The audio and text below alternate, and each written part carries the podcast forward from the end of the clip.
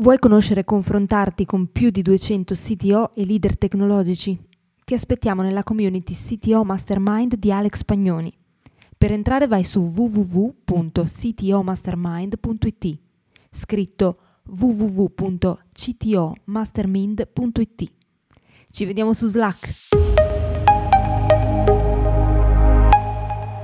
Quando parliamo di infrastructure as a code, parliamo necessariamente anche di automatizzazione non esiste più gestione manuale e le competenze richieste a chi si occupa di infrastrutture sono cambiate di conseguenza. Ce ne parlano Alex Pagnoni, fondatore del CTO Mastermind e CEO di InnoTeam, e Alessandro Franceschi, CTO di Example 42. Buon ascolto! Oh, ciao Alessandro, sono molto contento di averti qua con me oggi perché innanzitutto come CTO di Example 42 sei un grande esperto di automazione di infrastrutture, sistemi e dintorni, ma poi anche perché come me hai eh, portato avanti un percorso molto particolare che non tutti conoscono perché chiaro, noi veniamo dal mondo del Commodore 64, Amiga dintorni, ma poi abbiamo fatto parte anche di un periodo particolare e molto speciale, che è quello della, della scena, no? che eh, non tutti sanno cos'è, anzi, se hai voglia di spiegarlo tu con le tue parole, cosa si intende per scena, perché sono molto curioso innanzitutto di sapere la tua di definizione, anche perché tu eri proprio a suo tempo un personaggio molto ben noto, avevi anche un nickname che però lascio dire a te stesso. Sì, no, grazie, è sempre un piacere parlare di queste cose del passato o trapassato, remoto, almeno dal punto di vista informatico. La scena Demo Amiga era una comunità di persone che faceva demo su Amiga. Demo sono queste, questi video fatti con codice, musica, eh, grafica, eh,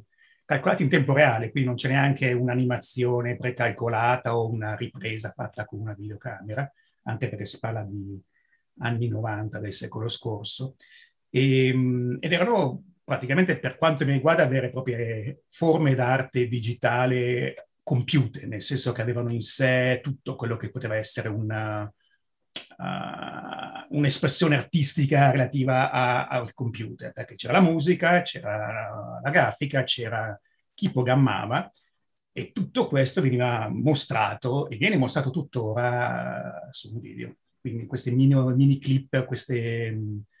eh, dimostrazioni, demo appunto, di durata variabile, qualche minuto, e, e tutto intorno a questo c'era una comunità di persone che faceva queste cose. Io in particolare mi occupavo più della, della Dismag, c'era la stampa ai tempi anche, quindi riviste su disco che parlavano della scena stessa, ed era bello perché comunque in tempi pre-internet ci si scambiava floppy disk via posta normale, ci si trovava in demo party, alcuni portandosi dietro il loro carrozzone di computer, monitor, CRT e tutto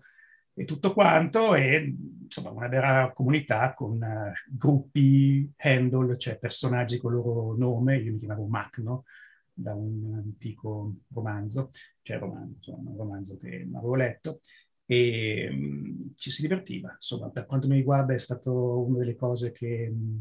nel mio passato informatico che ricordo con più piacere. Sì, infatti hai usato proprio una parola importante che era quella della comunità, perché al di là di andare a scrivere queste demo iper ottimizzate, perché erano scritte comunque in assembly, andando proprio a livello bassissimo, perché si andava a manipolare direttamente processore e tutti i vari coprocessori grafici e non di quel tempo, era anche proprio questo gran contesto di persone che creavano un clima proprio, no? c'era un gran fermento, un entusiasmo molto pionieristico, perché anche qui giustamente detto era pre-internet, cioè agli inizi noi parlavamo delle BBS, poi vabbè, anche Fidonet, poi dopo un po' siamo arrivati anche internet, ma già era uno stato molto avanzato e proprio in quel periodo io direi che si sono formati anche molti di quelli che poi oggi sono diventati grandi tecnicacci o anche alcuni CTO di, di aziende varie che magari in maniera anche insospettabile però hanno fatto parte proprio di, di quel periodo e sono cresciuti in una maniera che spesso eh, per chi è stato dentro quell'ambiente lo riconosce anche semplicemente da come brilla in un certo modo l'occhio dell'interlocutore, perché erano dei tempi in cui, per dire, che so, faccio un esempio anche odierno, no? parliamo tanto di lavoro remoto e così via, ma proprio quei tempi noi costruivamo da remoto eh, con persone da tutta Italia, Europa, eccetera, dei gruppi che erano in grado di creare questi programmi che eh, univano appunto grafica, suono, codice super ottimizzato, ma poi anche tutto il contesto, quindi anche eh, le magazine che venivano scritte e tante altre cose, di cui poi tra l'altro tu eri tu stesso uno, un famosissimo autore, proprio per una che scrivi tu stesso. E quindi da quel contesto poi sono nati molti personaggi che oggigiorno poi eh, questa cosa l'hanno portata ad un livello professionale, ma cioè, se ripenso anche al nostro stesso passato, no? il nostro stesso esordio nel mondo professionale, cioè, sia tu che io agli inizi, dopo questo periodo qui eh, di demo, Amiga, la scena, ci siamo messi a creare internet service provider o a fare servizi di questo senso. È venuto naturale per persone come noi rimanere in questo ambito, però certo. sicuramente c'è da dire che proprio in questo mondo veramente sono nate delle persone che ancora oggi ogni tanto mi piace sentire, rivedere come sono avanzate nel tempo, però eh, era proprio questo bel fermento che eh, è difficile ritrovare oggi, no? in, eh, in, un modo che c'era come allora, proprio perché c'era anche proprio questo tema di fare queste cose in maniera estremamente pionieristica. Non so se c'è qualche altro bel insight di quel periodo che ti piace raccontare, che tutt'oggi può far capire no, come è anche nato un po' il mondo dell'informatica odierno. Sì, allora mi cogli impreparato in sites. Allora, immagino, immagino comunque già i demo party in sé che cosa potevano essere. Tu andavi con il tuo zaino, sacco a pelo e, e computer in uh, Olanda, in Danimarca, in Germania, trovavi altra gente, giovani della tua età o varietà, e ci si trovava in questi palazzetti, tendoni, posti più o meno improbabili tavoloni di computer, gente che si mette lì a programmare, a fare, a finire il demo, perché durante il demo party poi c'erano le competizioni, quindi chi faceva la musica migliore, il demo migliore, la grafica migliore. Si dormiva, quando si dormiva, magari o sotto il tavolo o negli stanzoni dormitori, però ovviamente eh, saccapelo. E, e, quello era il mondo che si viveva. Poi hai detto giustamente, è la passione secondo me che è il drive di tutte queste cose, che poi ha fatto diventare molti appassionati di informatica, anche dei professionisti, gente che ci lavora.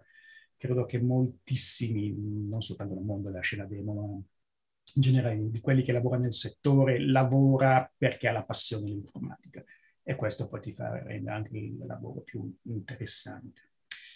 E poi, sai, ai tempi noi si dice pionieristici, noi eravamo più nerd che pionieri, forse ci si sentiva, nel senso che magari i compagni di classe andavano in giro in motorino o in discoteca e io andavo a, stavo a casa col computer, quindi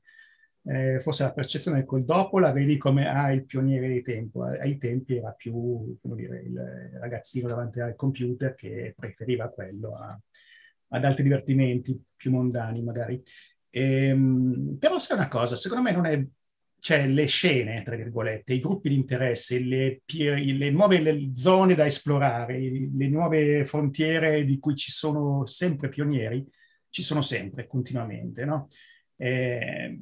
quelli che erano i pionieri allora, adesso, vabbè, no, allora non si sentivano tali, per dire, guarda anche, non so, per dirti, il mondo del making eh, ha avuto del, del, del 3D, della stampa 3D ha avuto tutta la sua evoluzione. Io me la sono persa completamente. E attualmente ancora, credo, ci sono magari delle nicchie, delle scene che contengono persone che sono pionieri in quel mondo, che hanno lo spirito del pioniere, che è anche quello del divertirsi a fare le cose senza necessariamente lo scopo, come dire, di lucro, e che lo fanno. E poi magari fra vent'anni diventeranno i professionisti del futuro su certi aspetti. Poi, secondo me, c'è un aspetto, come dire, ehm, di età anagrafica, per cui puoi avere il tempo di fare certe cose prima per passione, però secondo me non è neanche tanto vero, perché poi se c'è una passione il tempo di trovare, il tempo lo si può trovare per qualsiasi cosa.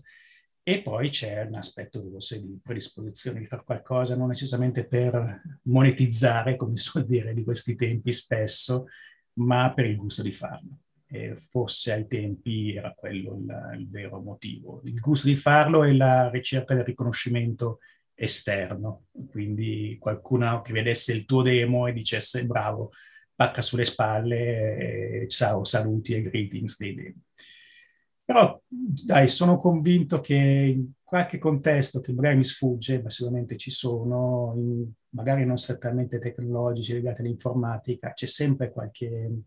nicchia che si apre, cresce, magari rimane molto nicchia, magari si espande, magari dà luogo a altre eh, diramazioni rivoli, ma che comunque ha una sua fase pionieristica, insomma, non, non si finisce mai di imparare e di iniziare cose nuove, quindi magari la sfida è trovare nuove frontiere da esplorare eh, in questi tempi, che sembra tutto già fatto, tutto già... Eh, ma in realtà, come ben sai, insomma, è una continua evoluzione, no? Vero, vero, infatti a questo punto mi piacerà vedere quali saranno le nuove versioni della, della scena proprio in questo senso qui, anche se nel mio piccolo un po' una rivistazione proprio di quello che era anche un po' il, l'ambiente della scena, sto cercando in un certo senso di crearlo anche con lo stesso sito Mastermind, perché anche qui eh, si è formato un po' un gruppo di, ah, guarda, proprio oggi siamo arrivati a 200 membri nel sito Mastermind, in cui questo gruppo di persone che fanno delle cose che al di fuori sono viste in maniera spesso no, anche come diciamo degli alieni, no? E è per pochi quindi anche qui stiamo cercando di costruire anche con un certo clima un po' questo tipo di aspetti in cui si costruiscono delle cose e su cui non c'è un grande confronto, perché in Italia i confronti tra CTO sono abbastanza limitati, anche, anche a livello internazionale c'è qualche community, però quindi da questo punto di vista anche proprio l'esperienza che ho fatto a suo tempo con la scena sì, è stato assolutamente un qualcosa che ho fatto proprio per il piacere di farlo, è stata però anche al contempo formativa perché è stata anche un po' una palestra per me poi per fare anche le cose di oggi, sia a livello professionale che anche di community, perché già a suo tempo, quando eravamo un po' nella fase decadente della scena amiga, per cercare di ricostituirla, avevo costruito io stesso un gruppo che si chiamava Genesis, in cui avevamo iniziato a fare anche qualche demo, avevamo partecipato anche a qualche competizione, avevamo vinto anche qualche, qualcosa, e già era allora un piccolo esperimento di creare qualcosa, però sicuramente ecco, è stato tutto utile anche in chiave professionale, ma credo anche per te stesso, proprio per come dicevamo prima. Infatti, da questo punto di vista qui, come pensi che abbia influito sulla tua esperienza anche professionale questo tipo di percorso che hai fatto ai tempi della scena? Cioè, il, l'Alessandro di oggi in cosa è stato influenzato dal Macno di allora? Beh ma è quello che dicevo un po' prima forse, la passione è quella che è stato il drive di tutto quanto e poi è quella che mi ha fatto dopo far diventare un lavoro quello che mi piaceva fare. Poi in realtà quello che era il mio orientamento più, come dire, scrivere articoli è un po' trasformato in gestire infrastrutture, se vogliamo chiamarle così, io di fatto dal punto di vista professionale eh, vabbè, diciamo, sono, ho creato un provider ai tempi, ma poi sostanzialmente sono evoluto come amministratore di sistemi, di reti, sistemi e così via. E quindi in realtà con la scena ha in comune, se, se vogliamo, soltanto l'aspetto che c'è un computer di mezzo. Poi il resto, almeno per quello che facevo io, che era scrivere articoli per una rivista su disco,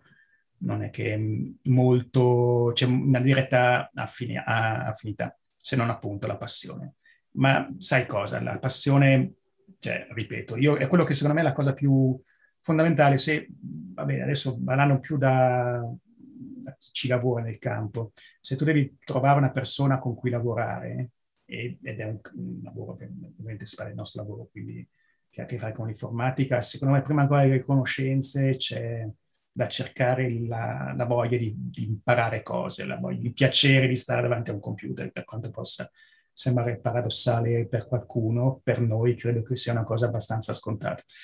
E, e quindi quello fosse il drive da ricercare in genere per, per, persone con cui collaborare, come la vedo io, eh? perché quello che ho visto in me, perché poi è quella che ti fa spingere a imparare cose nuove, poi i campi variano, no? ovviamente il, mondo, nostro mondo informatico è un termine generico quanto eh, molto generico perché poi all'interno ci sono tante specializzazioni, però alla base se lo si vede come un lavoro è un lavoro, se lo si vede come eh, un modo come dire, redditizio per coltivare i propri interessi, allora è un'altra questione e credo che lì c'è la differenza.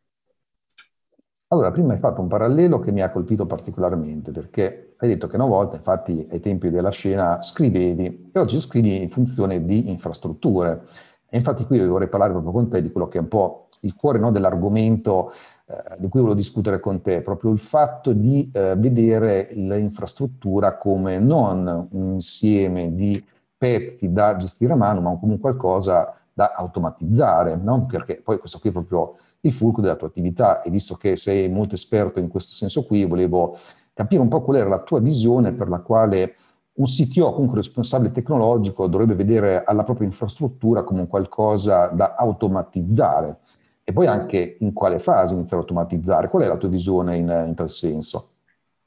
È un bel discorso, abbastanza ampio se vogliamo. Eh, premesso che per quanto mi riguarda ormai non esiste l'idea di un'infrastruttura non automatizzata, non gestita in qualche modo con meccanismi che ti permettono di ricostruirla in modo automatico, più o meno eh, automatico quantomeno. Per cui quando parliamo di infrastruttura as quindi di possibilità di definire come configurare sia la infrastruttura in senso mh, esteso come strutture di, infrastrutture di rete e sistemi, e, sia come configurazione dei singoli server e dei singoli sistemi che ne fanno parte, è imprescindibile usare strumenti, per come la vedo io, almeno una, una realtà medio-grande,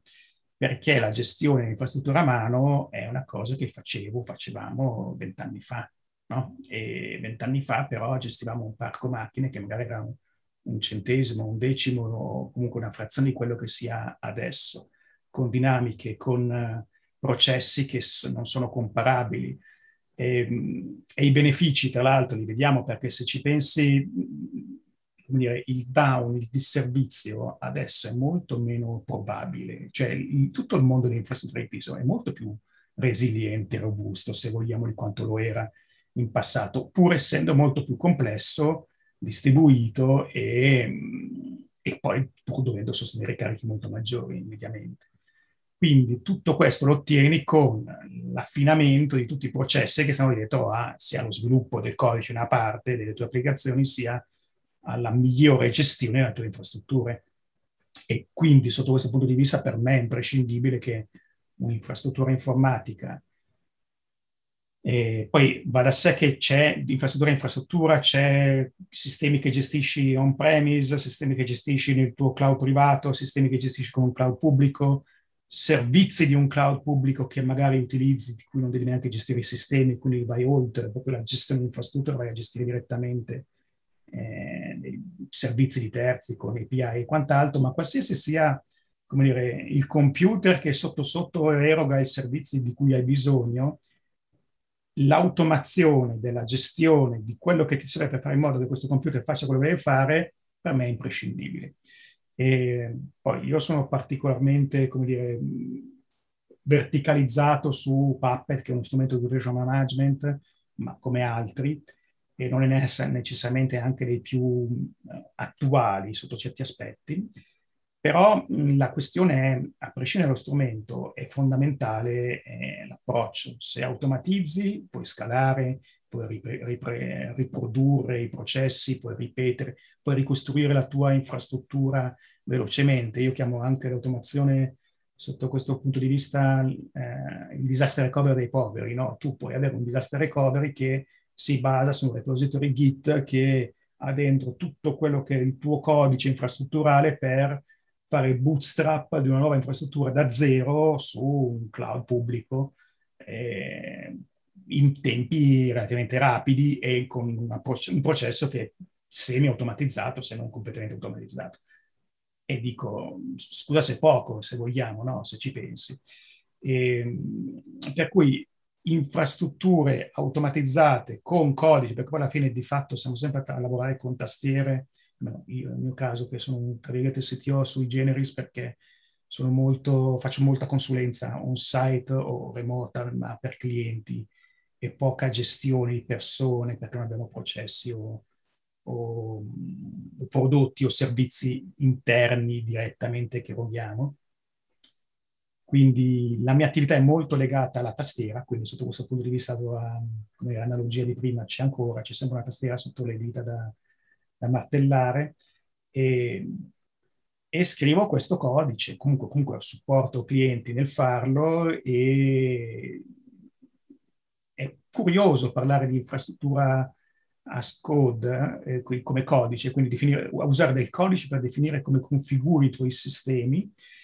però il concetto è anche che in quanto codice ha una serie di benefici che sono quelli tipici di quelli che stanno dietro a qualsiasi logica di programmazione. Quindi è un codice che è versionato,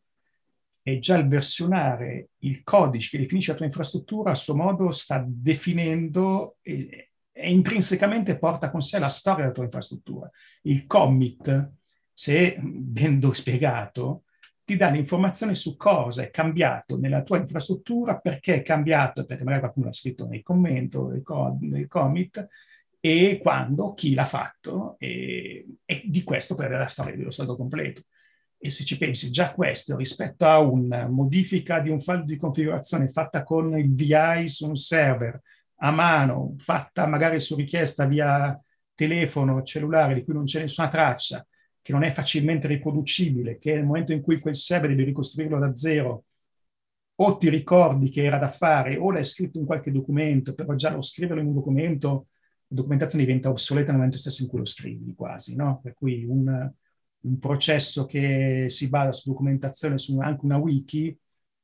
non è la definizione della struttura esistente, è la tua rappresentazione di quella che è l'infrastruttura ed è ben diverso dal codice stesso che, con, con, cui quella infrastruttura è generata e gestita. Quindi, insomma, già questo per me rende logiche di automazione dell'infrastruttura e di definizione dell'infrastruttura come codice enormemente più vantaggiose, sia per la scalabilità, perché poi una volta che hai descritto una, una volta come costruire un server, un tuo sistema, lo puoi fare cento volte, mille volte, lo fa il computer, lo fa per te e lo fa in modo più veloce, automatico, consistente, senza errori umani che possono intervenire nel riprodurre l'attività, con consistenza anche fra i diversi ambienti, no? il tuo ambiente di sviluppo provvisionato e costruito con lo stesso codice con cui costruisci l'ambiente di produzione o di test e collaudo, sono allineati. Quelli che erano, non so se anche tu li hai incrociati, mi sa di sì, temo, vista la, la nostra età eh, comunque simili, noi, quelli che erano il problema del passaggio in produzione quando magari il, il, lo sviluppatore forniva l'artefatto da mettere in produzione e non funzionava niente, perché poi magari mancava la libreria, mancava certe cose, problemi del secolo scorso quasi, eh, ma questi sono, è vero, è vero che nel secolo, vent'anni in termini informatici o 15 sono un'enormità, però è vero anche che proprio per, grazie anche a strumenti di questo genere sono un, un ricordo del passato, non c'è più um, problematiche di questo genere, non esistono più, almeno non dovrebbero più esistere. Per cui, insomma, per come la vedo io, chiunque, allora se hai una decina di server da gestire o se gestisci tutto con cloud pubblici, dove, o dove più che cloud pubblici però un discorso è l'istanza su AWS, un discorso che è una gestata, istanza da gestire, dipende un po' da quanto dura anche il tempo di vita media tua, uh, delle macchine che erano i tuoi servizi, se è di qualche ora, settimana, il tempo di fare una nuova release della tua applicazione, rebuildi tutto, beh, comunque hai, hai, bisogno di del codice per definire la tua infrastruttura. Magari il processo di, che definisce la pipeline di build delle tue immagini e rilascio e tutto quanto, ma comunque se, c'è sempre qualcosa che in qualche modo è versionato, probabilmente, anche perché se lo fai a mano perdi un po' di tutto il mondo che ci sta dietro e tutti i benefici dell'automazione. Ma insomma, avere una, una, un'infrastruttura che è comunque basata su sistemi che hanno una, una durata media di vita eh, che è di qualche settimana, mese o anno, e che quindi devi gestire, magari gestire nel tempo, a me se hai più di 10 macchine già devi farlo, ma anche teoria anche con una macchina soltanto se vuoi poterla riprodurre velocemente. Poi va da sé, non è per tutti, non è necessità di tutti, è un effort, richiede conoscenze, quindi devi avere persone che ci spendono tempo eh, per imparare e implementare, però una volta che l'hai fatto ti cambia la vita e una volta che l'hai fatto poi tutti i processi sono in ordine di grandezza più veloci. Il creare una macchina nuova, un nuovo server da mettere in produzione non è più un provvisono la macchina più o meno automaticamente, poi configuro qualche cosa più o meno automat- manualmente con gli script, ma faccio lanciare gli scritti di provisioning di configuration management e questi fanno tutto senza che io debba intervenire e lo fanno in pochi minuti. Quindi insomma stiamo parlando di, come ben sai, insomma, di diversi ordini di grandezza in tempi di velocità e di, che non è soltanto una questione di velocità, eh, ripeto, è una questione anche di consistenza, scalabilità, e, che per quanto mi riguarda sono imprescindibili in questi tempi. Non per fare il fenomeno, però eh, credo che chiunque abbia a che fare con uh, un parco server da, gestito, diciamo, superiore qualche decina, non può più permettersi di farlo gestire a mano, tra virgolette, dove la, il cambio della configurazione di qualche file di sistema o, o l'installazione di un nuovo server comporta un intervento manuale in cui ti colleghi al server e, e fai qualcosa scrivendo sulla, comandi sulla tastiera. Insomma. Come la sì, vedi? Rispetto al passato c'è stato un cambio enorme perché infatti citando proprio le antiche esperienze ricordo ancora quando inizi anni 2000 ancora avevo dei, degli amici, dei colleghi che le configurazioni sul server le facevano con un if config la linea di comando, poi non uh, si ricordavano neanche di salvarle nei file di configurazione, quindi adesso siamo arrivati all'estremo opposto che i sistemisti sono per usare una battutaccia ormai che è diventata famosa, sono diventati dei sviluppatori YAML, no? come si dice, perché beh, siamo proprio arrivati all'estremo opposto quindi effettivamente quando portiamo questo paradigma alla sua estrema conclusione, noi andiamo proprio veramente a identificare un'infrastruttura esattamente come una struttura Git, su repository, versionata con tutti i benefici che hai raccontato. Questo nonostante poi chiaramente anche il fatto che proprio i tipici provider cloud pubblici vogliono invece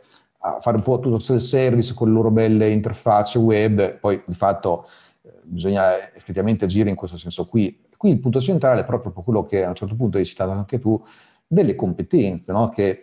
effettivamente eh, ci vogliono delle belle competenze per portare questo livello di automazione, di definizione di un'infrastruttura come codice. Sappiamo benissimo che peraltro quello delle competenze è un problema che soprattutto in questi ultimi tempi chiunque gestisca un'organizzazione IT, un reparto tech, ce l'ha come pensiero che quasi in alcuni casi non mi fa dormire la notte perché trovare persone, competenze, soprattutto poi se di tipo sistemistico, DevOps, cloud dintorni, non è affatto facile. Eh, quindi qual è il modo secondo te in cui un leader tecnologico dovrebbe cercare di trovare queste competenze o costruirle al suo interno per quanto riguarda temi appunto no, di configuration management, automazione, infrastructure as code e dintorni?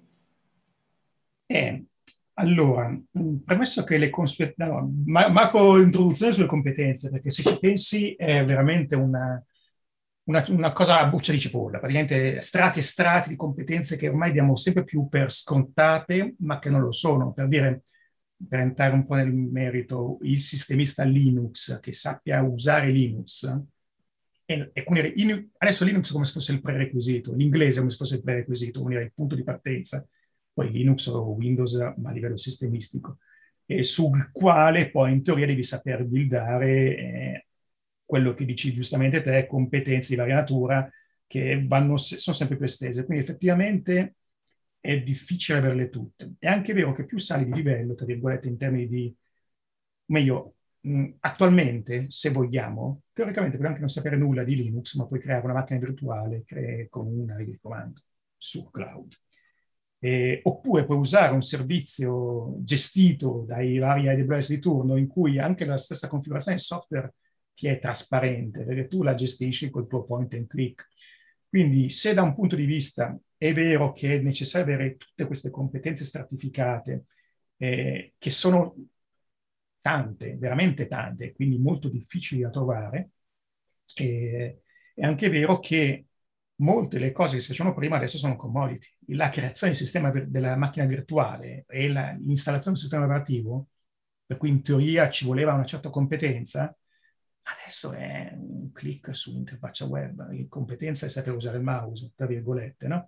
Poi è vero che c'è tutto un altro livello di competenze, sapere logic nel mondo del cloud, capire le, le interfacce di un AWS, della console e così via. Quindi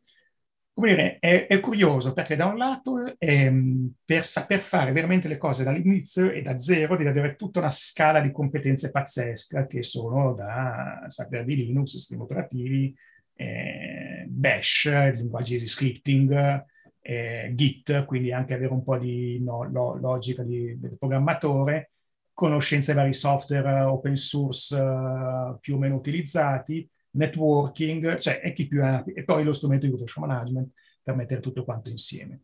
Dall'altro lato, però, teoricamente, quello che ti può servire, quando anche si parla di no-ops, no? come quelle infrastrutture senza aver bisogno di sistemisti, è vero, puoi anche averle, perché magari i server sono qualcun altro, il servizio lo gestisce qualcun altro, tu devi soltanto più o meno facilmente deployare la tua applicazione da qualche parte.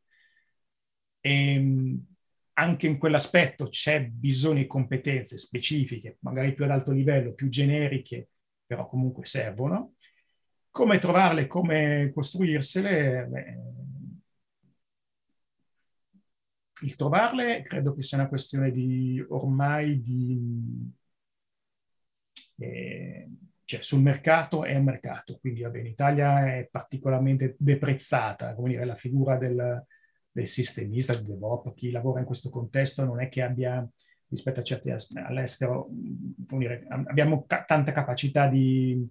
Ehm, cioè, insomma, gli stipendi sotto questo punto di vista in Italia sono molto minori e quindi è anche più difficile trovarli in Italia persone che non sono già andate all'estero a lavorare per eh, altre aziende. Formarle internamente richiede il tempo del caso. Allora, io quello che di solito, con, lo dico anche per interesse personale, ma in realtà non è solo interesse personale perché quello che faccio come lavoro, ma anche come ci credo veramente. Quando c'è da mettere in piedi un'infrastruttura, eh, l'automazione dell'infrastruttura informatica, quindi nel mio caso con Puppet, ma qualsiasi sia lo strumento e il modo e il posto in cui viene messa questa infrastruttura, per come la vedo io, il valore aggiunto che ti dà l'esperto, che ti aiuta a metterla insieme a te e ti imposta il lavoro in un modo tale che dire, tutti gli errori che lui ha fatto nel passato non li devi ripetere tu da solo perché non conosci lo strumento e mentre mette insieme l'infrastruttura te la spiega, ti spiega gli strumenti per gestirla, quello per me può essere, il modo, e la spiega chiaramente alle persone del tuo team, è il modo più efficace per, in termini di tempo e spesa e efficacia, per ottenere certi risultati, perché di fatto mh, è vero che certe cose le impari veramente soltanto se le fai e ci sbatti la testa, però è anche vero che i tempi per farle sbatterci la testa non sempre sono compatibili con i tempi del business che ha bisogno di certe cose fatte in, in fretta. Quindi a quel punto ben venga il, lo specialista che eh, se si presenta in modo corretto, tra virgolette, e cerca di fare il bene tuo e non suo, quindi cerca di fornirti le informazioni per essere eh, autonomo nel gestirti la tua infrastruttura e ti spiega tutto lo spiegabile possibile e te la imposta in modo tale che mh, certi errori tipici di scalabilità magari, perché anche quando si parla di infrastruttura SCOD, spesso c'è un problema di quello che scrivi adesso va bene per adesso e poi come questo evolve e si adatta all'evoluzione della tua infrastruttura e, e, su queste cose non è che ci sia mh, della rocket science da sapere, però spesso sono principi di buonsenso. Però va da sé che l'esperienza fa la differenza, nel senso che certe logiche, certi approcci, se uno l'ha già fatti e visti, rivisti e testati sul campo in diversi contesti, può evitare di farli la volta nuova che ci da fare una nuova infrastruttura. Chi impara nello stesso momento deve fare l'automazione della propria infrastruttura e imparare il modo con cui farla, eh, va da sé che certi errori magari li fa più facilmente. Quindi, per come la vedo io, è un... Allora, il viaggio verso l'automazione della propria infrastruttura eh, con strumenti vari,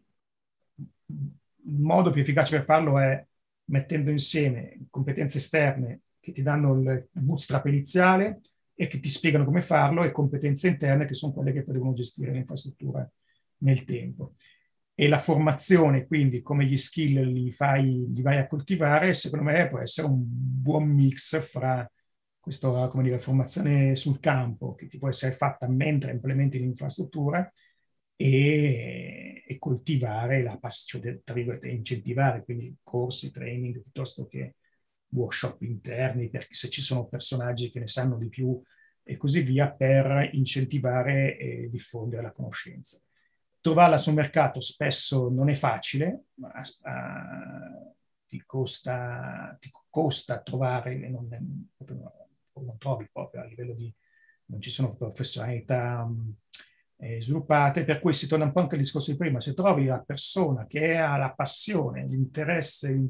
imparare cose nuove, quindi il suo lavoro lo vede come uno, un'opportunità per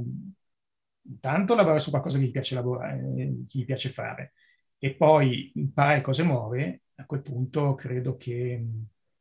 eh,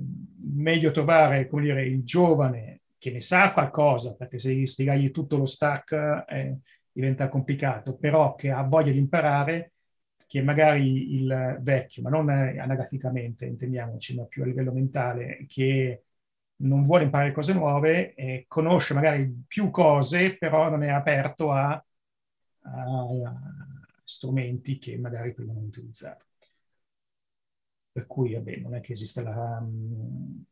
la risposta definitiva, come ben sappiamo, però credo che un buon compromesso fra... Io, io credo molto nel training on the job, nel fare le cose e andare sul pezzo, sul campo, costruirle e mentre le costruisci spiegarle e come dire, rendere, eh, diffondere la, la, la conoscenza eh, su quelle stesse cose. E, poi, e poi chiaramente incentivare la diffusione della conoscenza internamente con tutti i meccanismi, i metodi, gli approcci che,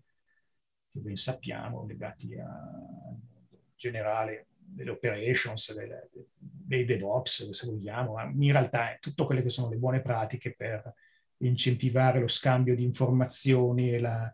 eh, dire, la, la, cultura di un sharing di, di conoscenze dentro un'azienda che eh, credo sia imprescindibile. Sì, molto interessante, infatti in particolare anche l'analogia che hai fatto prima no, del discorso delle competenze a strati, no, a cipolla, in effetti mi ha fatto ragionare su un, un fattore che proprio anche in termini no, di utilizzo delle competenze, quando tu parlavi del fatto che un certo set di cose, di funzionalità, di competenze, ormai ce le aspettiamo come commodity, soprattutto parlando come il cloud, è estremamente vero, perché infatti cioè, stesso no, prima una volta facciamo le cose di basso livello, io ancora mi ricordo quando mi divertivo a compilare il kernel, a mettere i computer in rete, cioè queste cose le diamo tutte ormai per scontate, sono cose punto e clicca o cose configurabili, eh, e da quel punto di vista, quelli che sono i sistemisti, gli esperti di reti, eccetera, portato molto all'estremo, chiaramente, avranno come luogo principale di lavoro il cloud provider in sé, che, eh, e non tanto magari le aziende come è stato fino a diversi anni fa, proprio perché queste parti qui di networking, di computing, eccetera, saranno sempre più fornite a servizio e saranno soprattutto quelle in realtà, quindi cloud provider dintorni, che daranno sbocco a quel tipo di competenze, mentre chi li utilizza magari tenderà ad avere meno know-how su questi aspetti qui, che però da un certo punto di vista, anche in base alla mia esperienza, comunque è importante, almeno in parte, cercare di mantenere, di coltivare anche qualche conoscenza di più basso livello, perché altrimenti il rischio è che ci sia il bravo compositore di tanti servizi che fa tanti bei automatismi, ma magari senza comprendere realmente quello che accade sotto, che sì è fornito servizio, sì certe cose sembrano autoscalabili, ma sono in realtà mille, mille dettagli e tante postille per le quali non è in realtà sempre vero questo che, che viene pubblicizzato almeno a prima, in prima battuta, perché poi basta guardare anche la documentazione, che ne so, sono sempre certi limiti, c'è il throttling, c'è comunque il fatto che oltre un tot di chiamate magari eh, le cose funzionano in un certo modo, al di sotto no, magari bisogna avere un sistema caldo, freddo, anche nel cloud in realtà alcune di queste cose servono, quindi alcune competenze comunque è bene lo stesso cercare di costruirle o averle perché altrimenti c'è il rischio di non capire realmente come vengono usati anche certi sistemi cloud e alla fine uno dei risultati è anche spendere molto di più di quello che si dovrebbe, che è un tema e anche questo qui vedo molto, molto ricorrente. Poi un'altra cosa che avevi accennato era il discorso, no, che infatti anche questo qui è un super classico che in realtà purtroppo ancora succede continuamente, il fatto di, della difficoltà di eh, avere un ambiente di produzione che sia fedele a quello che poi è la necessità requisito anche di quello che c'è nell'ambiente di, di sviluppo di test. No? Quindi qui parliamo di quella che è ad esempio la pipeline di delivery e qui passiamo al tema DevOps che anche tu stesso hai citato, E sul DevOps, peraltro, so che tu ti autodefinisci più op che sviluppatore, no? more op than dev. Volevo sapere qual era la tua visione, ecco, invece da questo aspetto più DevOps, dove chiaramente l'automazione è uno degli strumenti principali, però più in generale anche un po' come tipo di approccio, lato DevOps, ecco, cosa, cosa ecco, ti sentivi di raccontare? Beh, allora, se vogliamo, se tutto il mondo DevOps, che è vero una buzzword, ma in realtà è una buzzword sulla base di sostanze abbastanza ben consolidate, cioè è tutto buon senso, no? Se vogliamo quelli che sono i principi delle metodologie DevOps, poi al netto del fatto che per, io, a me piace dire che DevOps è una nuvola semantica, perché intanto ciascuno gli dà la definizione che gli pare e, e poi si intende tante cose. E, poi, però sono tutte cose che vanno intorno a certe logiche, certi principi che sono da un lato di buon senso, collaborazione tra sviluppatori e sistemisti, condivisione delle conoscenze, visibilità sulle infrastrutture, visibilità su quello che sta succedendo, quindi come dire, eh, telemetria su quello che sta accadendo sui sistemi, automazione, definizione delle tue infrastrutture come configuration management, quindi eh, come codice, eh, insomma, tante belle cose, tante cose che sono ormai principi imprescindibili delle infrastrutture moderne in cui si parla di automazione, di mm, come dire, eh, implementazione di infrastrutture sempre più eh, scalabili, resilienti, eh, gestite e via dicendo. Quindi, eh, però se ci si pensa, a tutte queste logiche sono buon senso, che un programmatore e un sistemista debbano comunicare fra di loro, e che un sistemista possa, magari che il programmatore, adesso per fare alcuni esempi classici di quando si fanno le presentazioni sul mondo dei DevOps, che il sistemista magari gestisca lui direttamente il deploy delle sue applicazioni, che abbia visibilità su quella che sono le metriche di sistema legate ai deploy di un'applicazione, quindi cosa cambia quando è stata deployata una sua applicazione, che ci sia una, una responsabilità condivisa, che non ci sia blaming e finger pointing quando qualcosa va male, post mortem e così via. Cioè, non è che sono cose scontate in sé, ma sono cose di buon senso, nel senso, il buon Patrick Debois, quando ha coniato il termine DevOps, è geniale, se vogliamo, perché ha avuto successo, è stato bravo a, a, in qualche modo a, a, formalizzare principi che comunque erano già emergenti o comunque, non è, e non per questo voglio dire che siano cose banali, eh, ripeto, che l'opera eh, di, di Bon Patrick e di tutti quelli che nel mondo DevOps hanno lasciato un segno sia trascurabile. Ma quello che voglio dire è che mh, è più una definizione eh, più formalizzata di principi di buonsenso e di logiche che dovrebbero essere alla base di qualsiasi infrastruttura, in qualsiasi IT shop, se vogliamo. E, poi, poi, ci sta ovviamente che questa cosa è evoluta col tempo, perché effettivamente adesso magari si danno per scontate cose che 30 anni fa, 20 anni fa non lo erano. Eh, perché si sta ancora, si, si, si, nel mondo informatico veramente abbiamo fatto dei passi da giganti se, se ci pensi. Eh, il modo con cui, cioè tutto quello che adesso è possibile fare, eh, cioè anni luce avanti rispetto a quello che si faceva appunto una ventina di anni fa. E questo grazie anche a logiche di collaborazione, automazione, tutto anche il mondo del, eh, dell'agile, se vogliamo, ci entra nel mondo del DevOps, per, con giustamente logiche di approccio ai problemi con piccoli passi, verifica di quello che succede, feedback, eh, miglioramento continuo e via dicendo. Quindi, come la vedo io, eh, benvenga tutto. Io sono, andavo, io mi piace ricordare che ero stato l'organizzatore del DevOps Days a Roma nel 2012, quando, quando andavo ai DevOps Days all'estero e trovavo due o tre altri italiani ai tempi e quindi non è che possiamo pioniere anche nel mondo DevOps, però in realtà in Italia, a mio modo, un pochino, cioè un po' che, che ci bazzico e, e, e, sono assolutamente d'accordo con tutte queste logiche, eh? anzi eh, ai primi tempi in cui provavo a parlare di stand-up meeting in ambito sistemistico,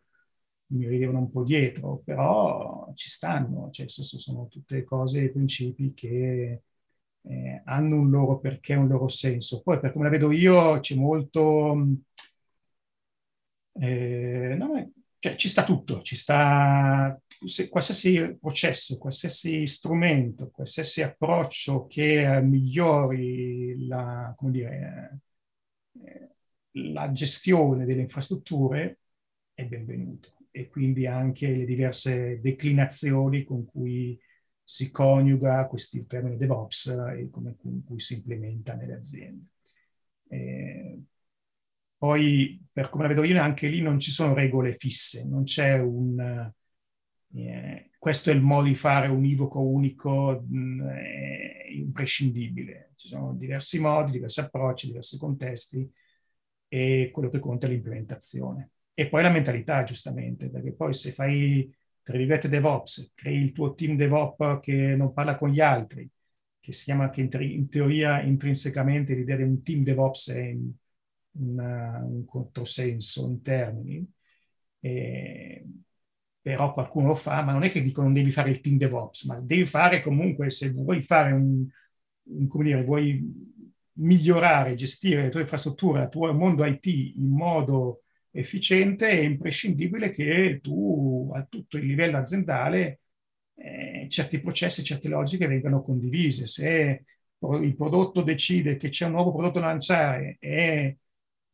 parla con chi deve svilupparlo per lo sviluppo, ma non parla con chi deve implementare le infrastrutture per l'implementazione delle infrastrutture, c'è già un problema, ma non è un problema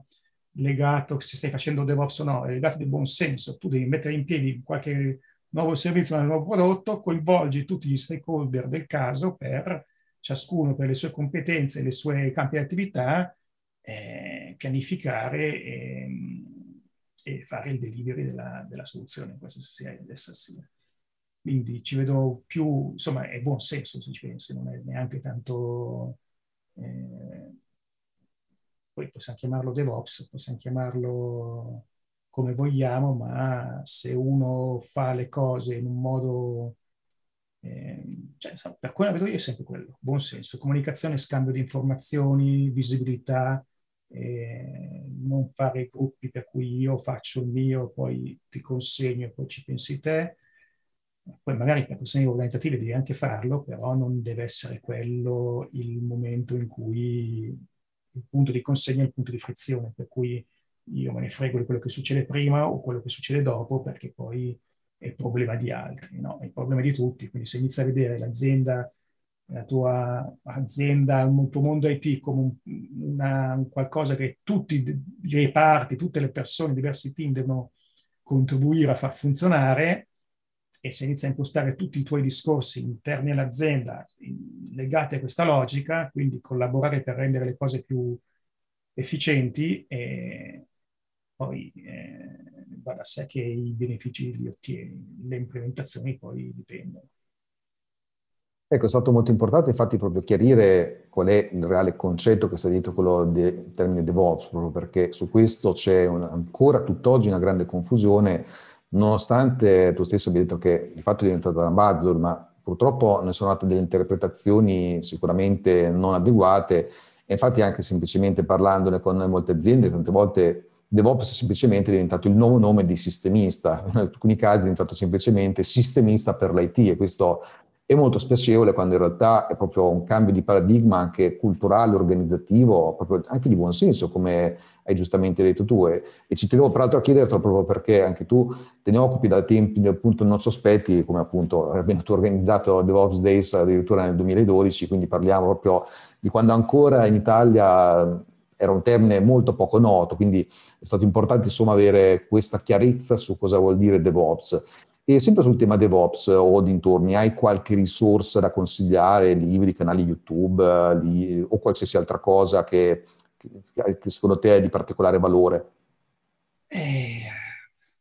allora, premesso che secondo me, non so se c'è, allora, o conosco troppo bene le cose per cui mi do, do per scontato che siano così note, quindi tutto il mondo del, presentazioni su cos'è DevOps, cosa non è DevOps. Eh, cioè, alla fine, a parte che trovi tutto e contro di tutto, quindi secondo me non ho... specifiche mh, eh, raccomandazioni da fare, anche perché non avrei sotto mano. A me viene in mente vabbè, i libri di Jim Kim, eh, che, mh, tipo The Phoenix Project, eh, che è un po' è un classico, no? quando uno parla di DevOps, parli del Phoenix Project, fai vedere un po' questo romanzo più o meno, eh, appunto questa storia più o meno romanzata di come, del, del viaggio nel mondo DevOps di, una, eh, di un'azienda, e che però fa vedere in modo appunto romanzato quelli che sono un po' i processi, le logiche, i principi che stiamo anche discutendo. Poi, se vuoi l'aneddoto, eh, una volta mi è, par- mi è, capitato di incontrare Jim Kim, questo, eh, eh, questo autore che è abbastanza conosciuto nel mondo del, dell'ambiente DevOps. Io ho chiesto, ma secondo te DevOps è un job title oppure no? Perché c'è questa diatriba, no? Se tu puoi definire DevOps engineer una persona. E per lui dice, sì, no, per me uno che lavora con queste tecnologie, che fa automazione, ehm, posture management, eh, pipelines, continuous delivery e così via, si può definire un DevOps engineer. Se tu fai la stessa domanda a un Chris Bugitaert, che è un po' il compagno di merende del um, Patrick Debois, in senso buono, che è un altro che organizza spesso conferenze e così via, è un altro personaggio nel mondo DevOps, lui dice no, DevOps Engineer non è un job title, non esiste il DevOps Engineer, esiste la cultura DevOps e così via. Quindi vedi che anche all'interno dei dire, personaggi più eminenti del mondo DevOps eh, ci sono opinioni contrastanti su che cos'è il DevOps. Quindi anche qui dare definizioni o fornire risorse specifiche mi viene un po' difficile perché come dire, le risorse Google, trovi lì un po' tutto, che come dire, bravo, così hai detto la soluzione semplice senza dare nessuna cosa concreta. Però e, francamente in questo momento non mi viene da darti una, una specifica risorsa da consultare. Ehm, credo che una volta che uno si è fatto l'idea su cosa si intende, cioè qual è il framework, de, la, la cornice di riferimento, su cosa si intende per metodologie, sui processi, sugli strumenti che ci stanno dietro, poi il resto è un, una questione di implementazione, capire i processi, capire le logiche, abbracciare le logiche soprattutto e la cultura e, e poi implementarla a seconda dei contesti e degli strumenti che si scelgono. Paradossalmente ti potrei anche dire, secondo me la, una risorsa interessante è la, la, tavola degli elementi dei tools, dei DevOps tools, no? che credo che tu conosca posso, possiamo recuperare il link, comunque è un classico, una bella immagine in cui ci sono diverse tipologie di, stru- di, di software e per ciascuna tipologia hai diversi elementi di software che fanno quella cosa lì. Quindi anche se secondo me, cioè anche se è vero che non si parla soltanto di strumenti, lo strumento è l'ultima cosa,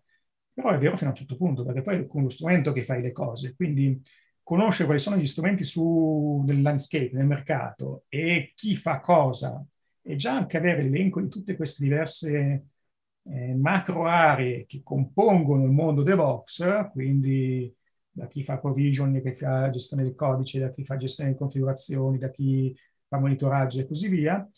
eh, può essere già un buon punto di partenza. Partire proprio dalla tavola degli elementi degli DevOps, dei tool DevOps per per avere un'idea del mondo che ci sta intorno, perché poi dagli strumenti capisci che cosa, di cosa stiamo parlando, se vogliamo. Però ovviamente consapevole del fatto che eh, una cosa dello strumento poi è importante, eh, per alcuni è più importante eh, la cultura, il processo che ci sta dietro, il fatto che eh, in un'azienda non si parla soltanto di strumenti, ma proprio di cultura DevOps che va in teoria ad abbracciare non soltanto le aree sviluppo e sistemi, ma in teoria tutto il mondo dell'azienda quando si ha a che fare con l'IT.